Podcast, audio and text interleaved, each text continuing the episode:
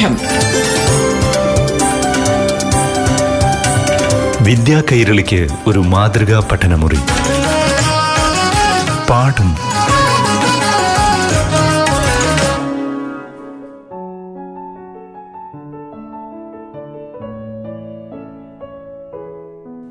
പ്രിയപ്പെട്ട കൂട്ടുകാരെ പാഠം ക്ലാസ്സിലേക്ക് എല്ലാവർക്കും സ്വാഗതം. ഇന്ന് അഞ്ചാം ക്ലാസ്സിലെ മലയാളം പാഠം ആദ്യം കേൾക്കാം. ക്ലാസ് നയിക്കുന്നത് കിളിമാനൂർ ഗവൺമെന്റ് എച്ച് എസ് എസിലെ അധ്യാപിക എ സെലീന വഹാബ്. പ്രിയപ്പെട്ട കൂട്ടുകാരെ എല്ലാവർക്കും നമസ്കാരം. അഞ്ചാം ക്ലാസ് കേരള പാഠാവലിയിലെ ക്യാൻസർ വറിലെ ചിരി എന്ന പാഠഭാഗവുമായി ബന്ധിപ്പിച്ചാണ് നമ്മൾ കഴിഞ്ഞ ക്ലാസ്സിൽ ചർച്ച ചെയ്തത്. അതുമായി ബന്ധിപ്പിച്ച് നിങ്ങൾക്ക് ഒരു ചോദ്യമൊക്കെ തന്നിരുന്നു. എന്തായിരുന്നു അത്? ഡോക്ടറുടെ മരുന്നുകൾക്കൊപ്പം ഞാൻ എന്റെതായ ഔഷധങ്ങളും തയ്യാറാക്കാൻ തുടങ്ങി. തന്റെ രോഗശമനത്തിനായി ഇന്നസെന്റ് സ്വയം തയ്യാറാക്കിയ ഔഷധം എന്തായിരുന്നു എന്നൊക്കെ നിങ്ങൾ പാഠഭാഗം വായിച്ച് മനസ്സിലാക്കി നോട്ട് ബുക്കിൽ തയ്യാറാക്കി കാണും അല്ലേ? ഇവിടെ നമുക്ക് ഈ പാഠഭാഗം വെച്ചേക്കുന്നതിന് നമുക്ക് നമ്മുടെ ജീവിതത്തെ നമ്മൾ എങ്ങനെ തരണം ചെയ്യണമെന്നും നമ്മുടെ ജീവിതത്തിൽ ഉണ്ടാവുന്ന പ്രയാസങ്ങൾ അഥവാ നമ്മൾ ഏതെങ്കിലുമൊക്കെ രോഗങ്ങൾക്ക് അടിപ്പെട്ട് പോയി എങ്കിൽ തന്നെ നമ്മൾ അതിൽ നിന്നും വിജയകരമായി തിരിച്ചു വരുന്നതിന്റെ ഒരു പ്രാധാന്യമൊക്കെ വ്യക്തമാക്കുന്ന ഒരു പാഠഭാഗം തന്നെയാണിത്. ജീവിതത്തെ പ്രതീക്ഷയോടെ നേരിട്ട അല്ലെ പ്രത്യാശയോടെ നേരിട്ട ആ ഒരു ഗുരുതരമായ രോഗം ബാധിച്ചിട്ടും അതിനെ നിസാരവൽക്കരിച്ചുകൊണ്ട് തന്റെതായ ചിരി എന്ന ദിവ്യമായ ഔഷധത്തിലൂടെ ആ രോഗത്തെ നേരിട്ട് എല്ലാവർക്കും മാനസികമായ ഒരു തയ്യാറെടുപ്പ് നടത്തി മാതൃകയായ ഒരു മലയാളത്തിന്റെ മഹാനടൻ തന്നെയാണ് ആര്? നമ്മുടെ ഇന്നസെന്റ്. അപ്പോഴേ ക്യാൻസർ വാർഡിലെ ചിരി എന്ന് പറയുമ്പോൾ ഇവിടെ അദ്ദേഹത്തിന്റെ അനുഭവക്കുറിപ്പാണല്ലേ? അത് വായനക്കാർക്ക് ഏറെ ഉപകരിക്കുന്ന ഒന്ന് തന്നെയാണ്. എല്ലാവരും പെട്ടെന്ന് രോഗം വരുമ്പോൾ നമ്മൾ അങ്ങ് നിരാശപ്പെടും. അല്ലെങ്കിൽ നമ്മുടെ ജീവിതം അതോടെ തീർന്നു നമ്മൾ സങ്കടപ്പെടും അല്ലേ? നമ്മൾ എല്ലാത്തിൽ നിന്നും ഒഴിഞ്ഞു നിൽക്കാനൊക്കെ ശ്രമിക്കും. പക്ഷേ ഇവിടെ ഈ മഹാനടൻ അങ്ങനെയൊന്നുമല്ല. തന്റെ ജീവിതത്തിൽ നേരിട്ട ആ വലിയ ഒരു ആപത് ഘട്ടത്തെ അദ്ദേഹം നന്നായി വിശ്വാസപൂർവം നേരിടുകയും വീണ്ടും തന്റെതായ തൊഴിൽ മേഖലയിലും രാഷ്ട്രീയത്തിലുമൊക്കെ തന്നെ അദ്ദേഹം രംഗപ്രവേശം ചെയ്യുകയൊക്കെ ചെയ്തത് നമുക്ക് എല്ലാവർക്കും നല്ലൊരു മാതൃക തന്നെയാണ്. ഇപ്പോൾ നമുക്ക് ആ പാഠഭാഗം ഒന്ന് ചർച്ച ചെയ്തു പോകാം. മഹാരോഗങ്ങൾക്ക് മൂന്ന് അവസ്ഥകളുണ്ട് എന്നാണ് അനുഭവത്തിലൂടെ മനസ്സിലാക്കിയത്. തനിക്ക് രോഗമാണ് എന്നറിഞ്ഞുണ്ടാവുന്ന ഞെട്ടലും കടുത്ത ഏകാന്തതയുമാണ് ആദ്യത്തേത്. അതിനുശേഷം പതുക്കെ പതുക്കെ നാം അതുമായി താതാത്മ്യപ്പെടും എന്ന് പറഞ്ഞാൽ ആ അവസ്ഥയിലേക്ക് നമ്മൾ ഒത്തുചേരും.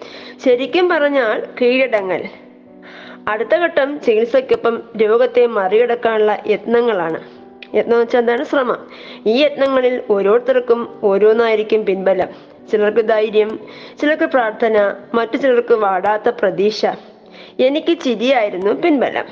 ജീവിതത്തിൽ കടന്നു പോന്ന മറ്റു പല വിധത്തിലുള്ള പ്രതിബന്ധ ഘട്ടങ്ങളിൽ വന്ന പോലെ ഇവിടെയും ചിരിയെ ചേർത്ത് പിടിക്കാൻ ഞാൻ തീരുമാനിച്ചു. നമുക്കറിയാം അല്ലെ സിനിമയിലൊക്കെ കാണുമ്പോൾ ഇന്നസെന്റിന്റെ ഒരു ചെറിയ ഭാവഭേദം പോലും നമുക്ക് ചിരി വരുത്തും. അത് എല്ലാവർക്കും ഒക്കുന്ന ഒരു കഴിവല്ല. അതൊരു പ്രത്യേക കഴിവാണ്. നമുക്ക് മറ്റുള്ളവരെ ചിരിപ്പിക്കാൻ കഴിയുന്ന ഒരു കഴിവെന്ന് പറയുന്നത് വളരെ നല്ലതാണ്. നമുക്ക് ചിരി ആയുസ് കൂട്ടുമെന്നൊക്കെ നമ്മൾ പറഞ്ഞു കേട്ടിട്ടില്ലേ? അതുപോലെ ചിരിച്ച് അല്ലെങ്കിൽ ചിന്തിച്ച് കഴിയുക എന്നൊക്കെ ഉള്ളത് വല്ലാത്തൊരു കഴിവ് തന്നെയാണ്. അപ്പോൾ നമുക്ക് നോക്കാം. എന്താണ് അദ്ദേഹം പറഞ്ഞത്? ജീവിതത്തിൽ കടന്നു പോകുന്ന മറ്റ് പലവിധത്തിലുള്ള പ്രതിബന്ധ ഘട്ടങ്ങളിലും എന്ന പോലെ ഇവിടെയും ചിരിയെ ചേർത്ത് പിടിക്കാൻ ആര് തീരുമാനിക്കുന്നു? ഇന്നസെന്റ് തീരുമാനിച്ചു. അങ്ങനെ മാത്രമേ എനിക്ക് ഈ അവസ്ഥയെ മറികടക്കാൻ സാധിക്കൂ എന്ന് മനസ്സിലുറപ്പിച്ചു. എന്റെ പഴയ കണ്ണുകൾ തുറന്നു വെക്കാന്ന് വെച്ചാൽ എന്താണ്? അദ്ദേഹം അല്ലെ ഇത്രയും നാളും എങ്ങനെ ജീവിച്ചുവോ? അതുപോലെ തന്നെ അദ്ദേഹം വീണ്ടും ജീവിക്കാൻ തീരുമാനിക്കുന്നു. അല്ല താൻ രോഗ അവസ്ഥയിലേക്ക് വന്നു എന്ന് വിചാരിച്ച് തന്റെ തമാശകളും നർമ്മവും എല്ലാം തന്നെ കുറയ്ക്കാൻ അദ്ദേഹം തീരുമാനിച്ചില്ല. തന്റെ കണ്ണുകൾ വീണ്ടും പൂർവാധിക ശക്തിയായി തുറന്നു വെക്കുക എന്തിനും ചിരി കണ്ടാത്തുള്ള സെല്ലുകൾ തുറന്നു പിടിക്കുക. വെച്ചാൽ ഓരോന്നിനും ഒരു കാരണം കണ്ടെത്തി അതിനെ ചിരിപ്പിക്ക ചിരിയുടെ ഭാഗത്തേക്ക് അല്ലെങ്കിൽ ചിരിയുടെ വശത്തേക്ക് കൊണ്ടുവരിക എന്നുള്ളൊരു സത്യം അദ്ദേഹം മനസ്സിലാക്കുന്നു. അത്രയും ചെയ്താൽ മതി. ഞാൻ അതിന് തയ്യാറായി. ഡോക്ടറുടെ മരുന്നുകൾക്കൊപ്പം ഞാൻ എന്റെതായ ഔഷധങ്ങളും തയ്യാറാക്കാൻ തുടങ്ങി. നമ്മൾ കഴിഞ്ഞ ക്ലാസ്സിൽ തന്ന ചോദ്യമാണെന്ന് എല്ലാവർക്കും അറിയാമല്ലോ. എനിക്ക് ക്യാൻസർ ആണ് എന്ന കാര്യം നാട്ടിലാകെ പരന്നു തുടങ്ങിയിരുന്നു. ആദ്യം അറിഞ്ഞത് ബന്ധുക്കളാണ്. അവർ വന്നു തുടങ്ങി. ദയനീയമായ മുഖവുമായി നിൽപ്പ് തുടങ്ങി. സഹതാപ വാക്കുകൾ പറഞ്ഞു സഹതാപ വാക്കുകൾ വെച്ചാൽ നമ്മൾ ദയാപൂർവം അല്ലെ അനുകമ്പയോടെയൊക്കെ സംസാരിക്കുന്നതിന് നമ്മൾ സഹതാപ വാക്കുകൾ എന്ന് പറയുന്നത്. സമാനമായ രോഗാവസ്ഥയിലുള്ളവരുടെ കഥകൾ കെട്ടഴിച്ചു. സമാനമായ എന്ന് പറയുമ്പോൾ എന്താണ്? പലർക്കും പല രോഗങ്ങളും ക്യാൻസർ പോലെ രോഗങ്ങളുണ്ടെന്നും നമ്മുടെ ബന്ധുക്കൾക്ക് അങ്ങനെ ഉണ്ടെന്നും അവരെല്ലാം ഇപ്പം പൂർവാധിക ശക്തിയായി വീണ്ടും ജീവിതത്തിലേക്ക് തിരിച്ചു വന്നു എന്നൊക്കെ പറഞ്ഞ് നമ്മൾ ഓരോരുത്തരെ ആശ്വസിപ്പിക്കാൻ ശ്രമിക്കുമല്ലേ അതാണ് സമാനമായ രോഗാവസ്ഥയിലുള്ളവരുടെ കഥകൾ കെട്ടഴിച്ചു എന്ന് പറയുമ്പോൾ എന്താണ്? കെട്ടഴിക്കാൻ നമ്മൾ ആ ഒരു അവതരിപ്പിക്കുക. നമ്മളെ ഈ വിഷയത്തോടൊത്ത് തന്നെ അതിനെ അവതരിപ്പിക്കുക. ഏത് രോഗിയും ഇതിനെയൊക്കെ നേരിട്ടേ പറ്റൂ. എല്ലാം കേട്ട് ഞാൻ കിടന്നു അല്ലേ? ഇപ്പോൾ സ്വാഭാവികമായി നമുക്ക് രോഗം വന്ന് നമ്മളെ ഹോസ്പിറ്റലിൽ നിന്നോ അല്ലെങ്കിൽ വീട്ടിലൊക്കെ കൊണ്ടുവരുമ്പോൾ നമ്മുടെ ബന്ധുക്കളും സുഹൃത്തുക്കളൊക്കെ സന്ദർശിക്കാൻ വരും. അതൊരു ഉപചാരം പോലെയാണ് അല്ലേ? ചിലപ്പോൾ നമുക്ക് ആവശ്യമുള്ള പഴവർഗങ്ങളോ അങ്ങനെയൊക്കെ വാങ്ങി എല്ലാവരും വന്ന് കണ്ട് വിവരമൊക്കെ അറിഞ്ഞു പോവുക. അത് രോഗിക്ക് ഒരു ആശ്വാസം എന്നതുപോലെയൊക്കെയാണ്. അങ്ങനെ ഇവിടെയും അദ്ദേഹത്തിന്റെ സുഹൃത്തുക്കളും ബന്ധുക്കളും ഒക്കെ കാണാൻ വന്ന അവസ്ഥയെ കുറിച്ച് പറയുന്നു. ക്യാൻസർ എന്റെ ശരീരത്തിൽ ആക്രമണം അഴിച്ചുവിട്ട സമയത്ത് തന്നെയാണ് ഇരിങ്ങാലക്കുടയിലെ പ്രശസ്തമായ പെണ്ടിപ്പെരുന്നാൾ വന്നത്. ഈ വാഴത്തടയിൽ വിളക്കൊക്കെ വെച്ച് അലങ്കരിച്ച് ചെയ്യുന്ന ആ ഒരു ചടങ്ങാണ് ആ പിണ്ടിപ്പെരുന്നാൾ സമയം എന്ന് പറയുന്നത്. ഈ വാഴപ്പിണ്ടി അലങ്കരിച്ച് കത്തിച്ചൊക്കെ വെക്കുന്ന ആ സമയമാണത്. അതാണ് ആ പെരുന്നാളിന്റെ ഒരു സവിശേഷത. നാടിന് ആകെയുള്ള ഉത്സവകാലമാണത്. വീടുകളെല്ലാം വിളക്കുകൾ അണിയും ബന്ധുക്കളെ കൊണ്ടും വിരുന്നുകാരെ കൊണ്ടും നിറയും. എന്നാൽ ഇങ്ങനെ അസുഖമായി കിടക്കുന്ന അവസ്ഥയിൽ വീട്ടിൽ ആഘോഷമൊന്നും വേണ്ട എന്ന് ആലീസ് പറഞ്ഞു. അദ്ദേഹത്തിന്റെ ഭാര്യ പറഞ്ഞു നമുക്കിപ്പോ ഇതിനും ആഘോഷമൊന്നും വേണ്ട. മനസ്സാകെ മൂടിക്കെട്ടി നിൽക്കുമ്പോൾ ആഘോഷങ്ങൾക്കൊന്നും തോന്നില്ല എങ്കിലും ഞാൻ വൈകുന്നേരങ്ങളിൽ പതുക്കെ നടന്ന് ഗേറ്റിന്റെ അടുത്ത് ചെന്ന് നിൽക്കും. ആൾക്കാർ അങ്ങനെ ഒഴുകുന്നത് കാണാം. ഇവിടെ എന്താ ഒഴുകുന്നെന്ന് പറയുന്നത്? നമ്മുടെ ജലം ഒഴുകുന്ന പോലെ പ്രവഹിക്കുന്ന വെച്ചാൽ എന്താണ്? നമുക്ക് അത്രയ്ക്ക് അങ്ങ് തിരക്ക് അല്ലെ ഒത്തിരി തിരക്കാണ്. അവിടെ ഒരു ഗ്യാപ്പ് വരുന്നില്ല. ഒരു ഇടവേള വരാതെ ആൾക്കാർ ഇങ്ങനെ കൂപ്പിക്കൊണ്ടിരിക്കുകയാണ്. അതുകൊണ്ട് തന്നെ നമ്മളിവിടെ ഒഴുകുന്നത് എന്ന് പ്രയോഗിച്ചിരിക്കുന്നത്. കഴിഞ്ഞ വർഷം വരെ ഞാനും ആൾ ആ ആൾക്കൂട്ടത്തിന്റെ ഭാഗമായിരുന്നു. അതാലോചിച്ചപ്പോൾ എനിക്ക് സങ്കടം തോന്നി. അങ്ങനെ നിൽക്കുമ്പോൾ അതുവഴി കടന്നുപോയ ഒരു വഴിപോക്കൻ ചോദിച്ചു. വഴിപോക്കൻ വഴി യാത്രക്കാരൻ ചോദിച്ചു. എന്താ ഇന്നസെന്റ് നിങ്ങളുടെ വീട്ടിൽ ആരെങ്കിലും മരിച്ചോ? പെരുന്നാളിന്റെ വെളിച്ചവും ബഹളവും ഒന്നും ഇല്ലാതെ. എന്ന് വഴിപോക്കൻ ചോദിച്ചു. അപ്പോഴേ ഇന്നസെന്റ് അതിന് തനതായ അല്ലെ അദ്ദേഹത്തിന്റെതായ രീതിയിൽ തന്നെ അദ്ദേഹം മറുപടി കൊടുത്തു. ഇല്ല മരിച്ചിട്ടില്ല. അടുത്ത കൊല്ലം മരിക്കേണ്ട റിഹേഴ്സലാ ഞാൻ സിനിമാ നടനല്ലേ. ഞങ്ങൾ ഏത് രംഗം ഷൂട്ട് ചെയ്യുന്നതിന്റെ മുമ്പേ ഒരു റിഹേഴ്സൽ എടുക്കും. മനസ്സിനക്കരെ എന്ന സിനിമ നിങ്ങൾ കണ്ടിട്ടുണ്ടോ? അതിൽ ഞാൻ മരിച്ചെടുക്കുന്ന ഒരു രംഗമുണ്ട്. ആറിലധികം തവണയാണ് അതിന്റെ റിഹേഴ്സൽ എടുത്തത്. എന്നിട്ടാണ് ഷോട്ട് ഓക്കെ ആയത്. അതുപോലെ ഇത് അടുത്ത വർഷത്തെ ബാലായ്മയ്ക്കുള്ള റിഹേഴ്സലാ അദ്ദേഹം തനതായ അദ്ദേഹത്തിന്റെ നർമ്മരസത്തിൽ തന്നെ ആ ഒരു ശൈലിയിൽ തന്നെ മറുപടി കൊടുത്തു അല്ലേ? ഇവിടെ അദ്ദേഹം അടുത്ത വർഷം മരിക്കാൻ ചാൻസ് ഉണ്ടെന്നും അതുകൊണ്ട് തന്നെ അദ്ദേഹം അതിന് റിഹേഴ്സൽ നടത്തുകയാണ് എന്നൊക്കെയുള്ള രീതിയിൽ അത് പണിത രൂപേണ അദ്ദേഹം എന്ത് ചെയ്തു പറഞ്ഞൊപ്പിക്കുകയാണ്. സിനിമയിൽ നമ്മൾ ഒത്തിരി തവണ ഒരു രംഗങ്ങൾ എടുക്കാറുണ്ടല്ലേ ആ ഓരോ ഷോട്ട് ഒത്തിരി തവണ എടുക്കും. അതൊക്കെ ഇന്നസെന്റിന്റെ സിനിമയിൽ നമ്മൾ ഇതൊക്കെ കണ്ടിട്ടുള്ളതാണ്. നമ്മൾ ചിരിക്കാറുമുണ്ട്. അതൊക്കെ കണ്ടല്ലേ? നമ്മുടെ മനസ്സിൽ എന്നും ചിരി ഇങ്ങനെ കിടക്കുകയും ചെയ്യാൻ രംഗങ്ങൾ ഓർമ്മിക്കുമ്പോൾ. ഇവിടെ അദ്ദേഹം അങ്ങനെ ഒരു തമാശയാണ് പറഞ്ഞത്. അത് കേട്ട് അയാൾ ചിരിക്കണോ കരയണോ എന്നറിയാതെ നിന്നു ഈ കാര്യം ഞാൻ മമ്മൂട്ടിയോട് പറഞ്ഞു. മമ്മൂട്ടി നമുക്ക് മലയാളത്തിന്റെ മഹാനടൻ തന്നെയാണ് അദ്ദേഹത്തോട് പറഞ്ഞു. ഭരത് മമ്മൂട്ടി. മമ്മൂട്ടി അത് കേട്ട് പൊട്ടിച്ചിരിച്ചു. രോഗസമയത്തും ഞാൻ ചിരി വിടാതെ കൊണ്ടു നടക്കുന്നതിനെ പ്രശംസിച്ചു. ഫോൺ വയ്ക്കുന്നതിന് മുമ്പ് ഞാൻ ചോദിച്ചു മമ്മൂട്ടി ഞാനൊരു ചെറിയ നടന. എനിക്ക് ഒരുപാട് റിഹേഴ്സലൊക്കെ എടുക്കേണ്ടി വരും. നിങ്ങൾ ഭരത് അവാർഡൊക്കെ നേടിയ കിട്ടിയ വലിയ നടനല്ലേ? നിങ്ങളുടെ കാര്യത്തിൽ ഈ വാലായ്മ ഫസ്റ്റ് ഷോട്ടിൽ തന്നെ അല്ലെ ഫസ്റ്റ് ടേക്കിൽ തന്നെ ഓക്കെ ആകുമോ? റിഹേഴ്സൽ ഒന്നും ഇല്ലാതെ തന്നെ അതുവരെ പൊട്ടിച്ചിരിച്ച മമ്മൂട്ടി ഒന്നും മിണ്ടാതെ ഫോൺ കട്ട് ചെയ്തു അല്ലേ അതുവരെ ഇന്നസെന്റ് പറയുന്നൊക്കെ തമാശയൊക്കെ കേട്ട് നിന്നെങ്കിലും ഇവിടെ ഈ മരണവുമായി ബന്ധിപ്പിച്ച് ഇവിടെ എന്താണ് ഇന്നസെന്റിന്റെ രോഗമാണെന്ന് നമുക്ക് മമ്മൂട്ടിക്കും അറിയാം. അതുപോലെ ഈ വാലായ്മയൊക്കെ എടുക്കുമ്പോൾ റിഹേഴ്സൽ ഇല്ലാതെ ശരിയാവുമോ എന്നൊക്കെ ഉള്ള ചോദ്യം നമ്മുടെ മമ്മൂട്ടിയും വല്ലാതെ വേദനിപ്പിച്ചു അല്ലേ? ആ ഒരു അവസ്ഥയിലേക്ക് നമ്മുടെ ഇന്നസെന്റ് പോകുമെന്നതിന്റെ സൂചനയാണ് അദ്ദേഹത്തിന് അവിടെ തോന്നിയത്. അത് അദ്ദേഹം ഇപ്പോഴേ പിന്നെ പലത് രൂപേണ പറഞ്ഞെങ്കിലും അത് നമ്മുടെ മമ്മൂട്ടിയെ വല്ലാതെ വേദനിപ്പിച്ചു അല്ലേ അതുവരെ പൊട്ടിച്ചിരിച്ച മമ്മൂട്ടി ഒന്നും മിണ്ടാതെ ഫോൺ കട്ട് ചെയ്തു എന്നൊക്കെ നമ്മൾ കാണുന്നുണ്ട്. ഇന്നസെന്റിന്റെ അനുഭവക്കുറിപ്പാണ് നമുക്കിവിടെ പങ്കുവെക്കുന്നത്. അപ്പോൾ ഏതിനെയും ജീവിതത്തിന്റെ ഏത് ഭീകരാവസ്ഥയെയും അദ്ദേഹം നിസ്സാരവൽക്കരിച്ചുകൊണ്ട് തന്നെ ആ ചിരിയുടെ മാന്ത്രികതയിലൂടെ അദ്ദേഹം വായനക്കാർക്ക് അനുഭവപ്പെട്ടു തരികയാണ് ഇവിടെ. അത് തന്നെ അദ്ദേഹത്തിന്റെ ജീവിതത്തിലെ യഥാർത്ഥമായി അദ്ദേഹം അത് സാധിച്ചെടുക്കുകയും ചെയ്തു.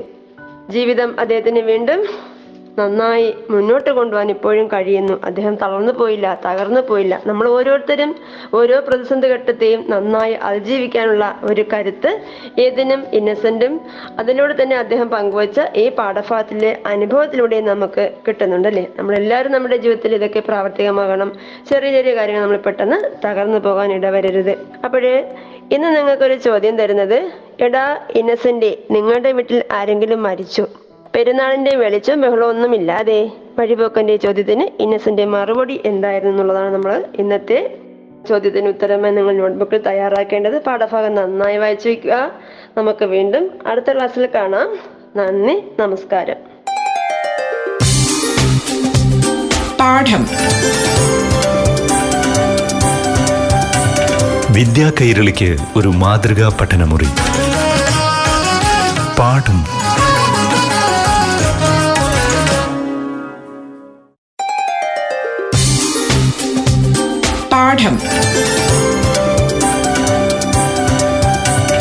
വിദ്യാ കൈരളിക്ക് ഒരു മാതൃകാ പഠനമുറി. പാഠം.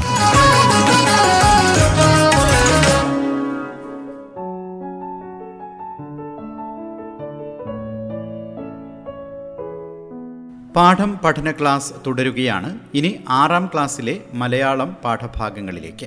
ക്ലാസ് നയിക്കുന്നത് കിളിമാനൂർ ഗവൺമെന്റ് എച്ച് എസ് എസിലെ അധ്യാപിക എ സെലീന വഹാബ്. പ്രിയപ്പെട്ട കൂട്ടുകാരെ എല്ലാവർക്കും നമസ്കാരം. ആറാം ക്ലാസ് അടിസ്ഥാന പാഠാവലിയിലെ പുഞ്ചകൊയ്തെ കള നിറഞ്ഞ് എന്ന നാടൻ പാട്ടാണ് നമ്മൾ കഴിഞ്ഞ ക്ലാസ്സിൽ ചർച്ച ചെയ്തത്. ഒന്ന് രണ്ട് ജോലിയൊക്കെ നിങ്ങളെ ഏൽപ്പിച്ചിരുന്നു. ഓർമ്മിക്കുന്നുണ്ടോ എല്ലാവരും?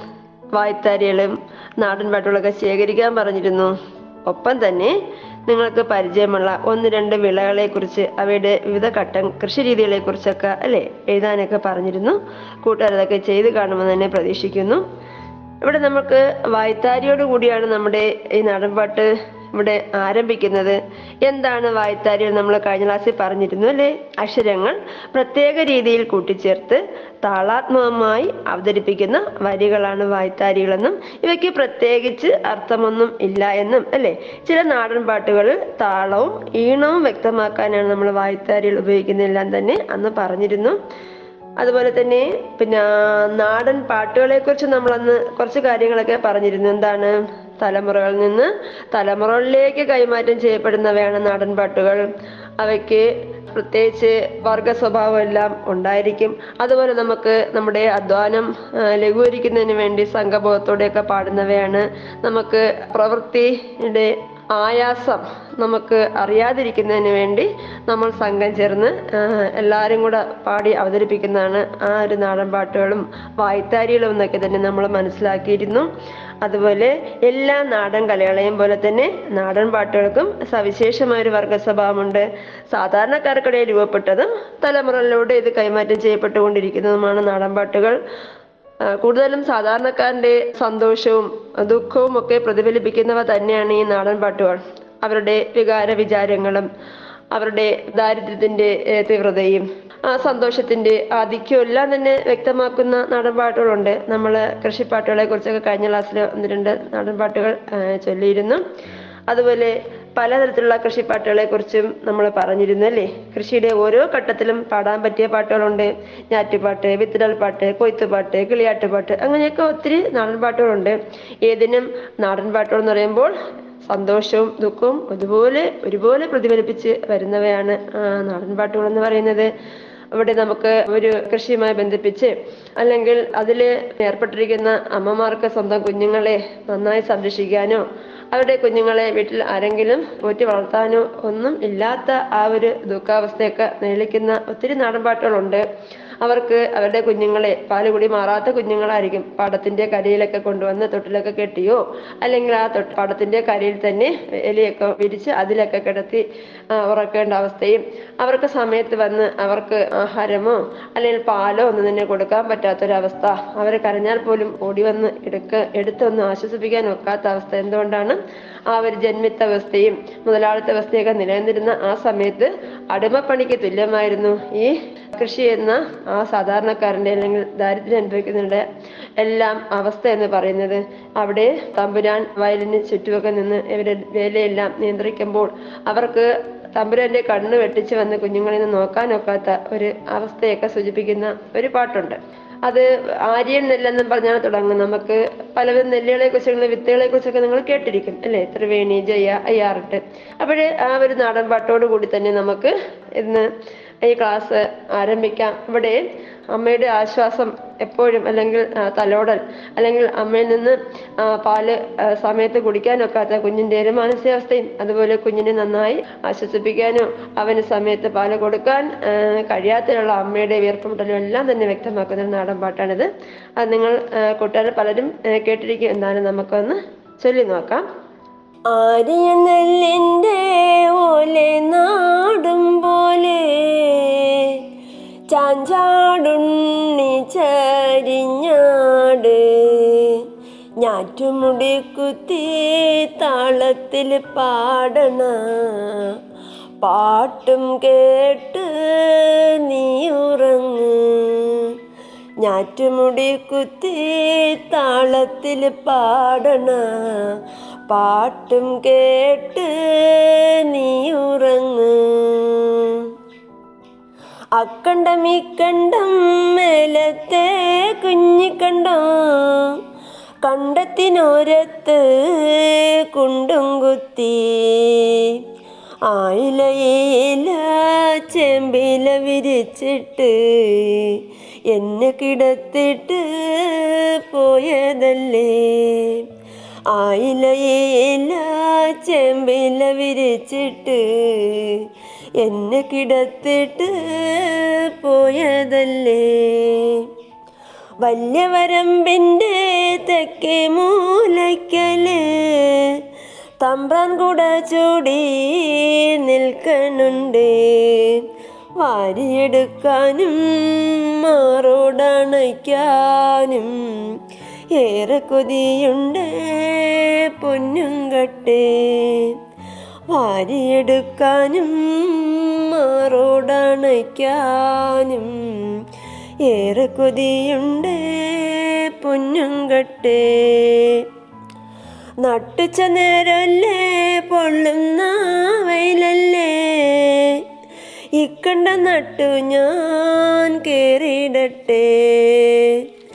എന്നുണ്ണി കണ്ണന് പാലു തരാഞ്ഞിട്ട് മാറില വേദന അടങ്ങണില്ല എന്നുണ്ണി കണ്ണന് പാലു തരാഞ്ഞിട്ട് മാറില വേദന അടങ്ങണില്ല ഇനി നമുക്ക് പാഠഭാഗത്തേക്ക് വരാം. പുഞ്ച കൊയ്ത് കളം നിറഞ്ഞ് ആ ശീർഷത്തിൽ തന്നെ നമ്മുടെ ആ വിളവെടുപ്പിന്റെ ആ ഒരു നിറവ് നമുക്ക് കാണാൻ കഴിയുന്നുണ്ട് അല്ലേ? വളരെ സന്തോഷകരമായ വിളവ് തന്നെയാണ് കിട്ടിയെന്ന് നമുക്ക് മനസ്സിലാവുന്നു. വായ്ത്താരിയോടുകൂടി തന്നെയാണ് തുടങ്ങുന്നത്. എങ്ങനെയാണത്?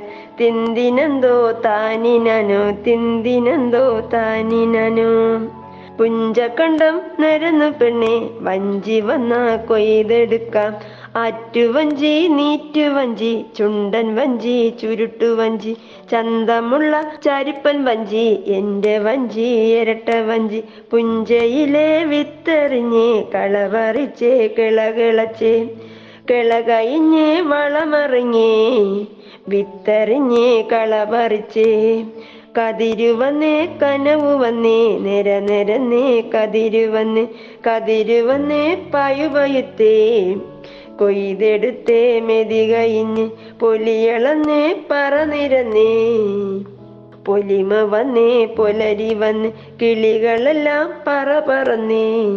തളിരണിഞ്ഞ് മനം കുളിത്ത് പുഞ്ചക്കണ്ടം പൊലരിക്കണ്ടം ചന്തമുള്ള പരിപ്പൻ കണ്ടം പുഞ്ച കൊയ്ത് കരയ്ക്കടുത്തേ കളം നിറഞ്ഞ് കതിര് കൊണ്ട് വളരെ നല്ല രീതിയിൽ വിളവെടുത്ത ആ ഒരു കൃഷിയെ കൃഷിയെക്കുറിച്ച് തന്നെയാണ് ലേപ്പുഞ്ച കൃഷിയെക്കുറിച്ച് തന്നെയാണ് നമ്മൾ ഈ വരികളിൽ മനസ്സിലാക്കുന്നത്. പല വിധത്തിലുള്ള അതായത് വിത്തൊക്കെ നന്നായിട്ട് പാകമായി വരുമ്പോൾ അത് കൊയ്തെടുക്കുന്നു. അതിനുവേണ്ടി പലവിധത്തിലുള്ള വഞ്ചികൾ വരുന്നു അല്ലേ? ആറ്റുവഞ്ചിയും നീറ്റുവഞ്ചിയും ചുണ്ടൻ വഞ്ചിയും ചുരുട്ടുവഞ്ചിയും പിന്നെ ചരിപ്പൻ വഞ്ചിയും ഇരട്ട വഞ്ചി എല്ലാം വരുന്നു. ചുണ്ടൻ മഞ്ചി എന്ന് പറയുമ്പോൾ എന്താണ്? അതിന്റെ ഒരു ഭാഗം ചുണ്ട് പോലെ ഇങ്ങനെ ഉയർന്നിരിക്കും. അത് നമ്മുടെ ചുണ്ടവള്ളം എന്ന് പറയുമ്പോൾ വള്ളം കളിയിലേക്ക് പ്രധാന ഒരു ഇനമാണ്. അതുപോലെ ചുരുട്ട് വഞ്ചി എന്ന് പറയുമ്പോൾ രണ്ട് വശവും ഇങ്ങനെ ചുരുണ്ട മാതൃകയിലിരിക്കും അതിന് നല്ല വേഗതയാണ്. പിന്നെ എന്താണ്? അടുത്തതെന്ന് പറയുന്നത് ഓരോ ഘട്ടത്തിലെയും കൃഷിയുടെ വിവിധ ഘട്ടങ്ങളാണ്. പുഞ്ച കൃഷിയുടെ വിവിധ ഘട്ടങ്ങളാണ് പറയുന്നത്. നിലമൊരുക്കുന്നതും വിത്തെറിയുന്നതും കളപറിക്കുന്നതും പിന്നെ കളപറിച്ചതിന് ശേഷം കതിര് വരുന്നതും അത് കണ്ട് മനസ്സ് നിറയുന്നതും അത് പൈ വൈദ്യം എന്ന് പറയുമ്പോൾ പഴുക്കുന്നതും കൊയ്തെടുക്കുന്നതും മെതി കഴിയുമ്പോൾ അത് പൊലിയായിട്ട് കൂട്ടിയിടുന്നതും. പൊലി എന്ന് പറയുന്നത് നമുക്കറിയാം ആ നെല്ലെല്ലാം കൂടെ മെതിച്ച നെല്ലാണ് എല്ലാം കൂടെ കൂട്ടിയിട്ട് അതിൽ നിന്ന് കർഷകർക്ക് അവരുടെ പദം അതായത് അവരുടെ കൂലി കൊടുക്കും. അതിനാണ് നമ്മൾ പൊലി എന്ന് പറയുന്നത്. പിന്നെ പൊലരി വന്നെന്ന് പറയുമ്പോൾ എന്താണ്? പൊലിമ വന്ന് അത് നല്ലൊരു വർധനയായിരുന്നു. ഇപ്പൊ വിളവ് നല്ല ഒരു വർധനയെന്ന് സൂചിപ്പിക്കുന്നതിനാണ് പൊലിമ എന്ന വാക്കോട് ഉപയോഗിച്ചിരിക്കുന്നത്. അതുപോലെ നല്ല പുലരി എന്ന് പറയുമ്പോൾ ഇനിയുള്ള ജീവിതത്തിന്റെ പ്രതീക്ഷകളാണ് അവിടെ സൂചിപ്പിക്കുന്നത് അല്ലേ? നല്ല വിളവ് കിട്ടുമ്പോൾ മനുഷ്യനെന്താണല്ലേ കൃഷിക്കാർക്ക് നല്ല സന്തോഷമാണ്? അത് ഉടമസ്ഥനും വേല ചെയ്യുന്നവർക്കും വേലക്കാർക്കും എല്ലാം തന്നെ നല്ല സന്തോഷമാണ്. അവർക്ക് നല്ല കൂലി കിട്ടുമല്ലോ. പിന്നെന്താണ് കിളികളുടെയും ഒക്കെ സന്തോഷങ്ങൾ ആ വിളകൾ പിന്നെ കൊത്തിക്കൊണ്ട് പോകുന്ന പക്ഷികളും വിളവെടുപ്പിന് ശേഷം പടങ്ങൾ വന്ന് പിന്നെ നെൽവിത്തുകളൊക്കെ കൊത്തി തിന്നുന്ന പക്ഷികളുടെ എല്ലാം സന്തോഷം നമുക്ക് കാണാൻ കഴിയുന്നുണ്ട്. വീണ്ടും എന്ത് ചെയ്യുന്നു? ഈ പടങ്ങൾ ഒഴിഞ്ഞു കിടക്കുന്നു. വീണ്ടും കൃഷി ചെയ്യുന്നു. അതിന് തുടർക്കഥ പോലെ എന്ത് ചെയ്യുന്നു? വീണ്ടും ഒരു ക്രമമായി ചെയ്തുകൊണ്ടിരിക്കുന്ന. ഒരു സന്തോഷകരമായ അവസ്ഥയെല്ലാം നമുക്കിവിടെ കാണാൻ കഴിയുന്നുണ്ട് അല്ലേ? അപ്പോൾ ഈ കവിത നിങ്ങൾ നന്നായിട്ട് വായിച്ചു നോക്കുക. ഏതെല്ലാം തരത്തിലുള്ള വഞ്ചികളെ കുറിച്ചാണ് ഇവിടെ പറയുന്നതെന്ന് എഴുതി വയ്ക്കുക. ബാക്കി നമുക്ക് അടുത്ത ക്ലാസ്സിൽ ചർച്ച ചെയ്യാം. എല്ലാവർക്കും നന്ദി നമസ്കാരം.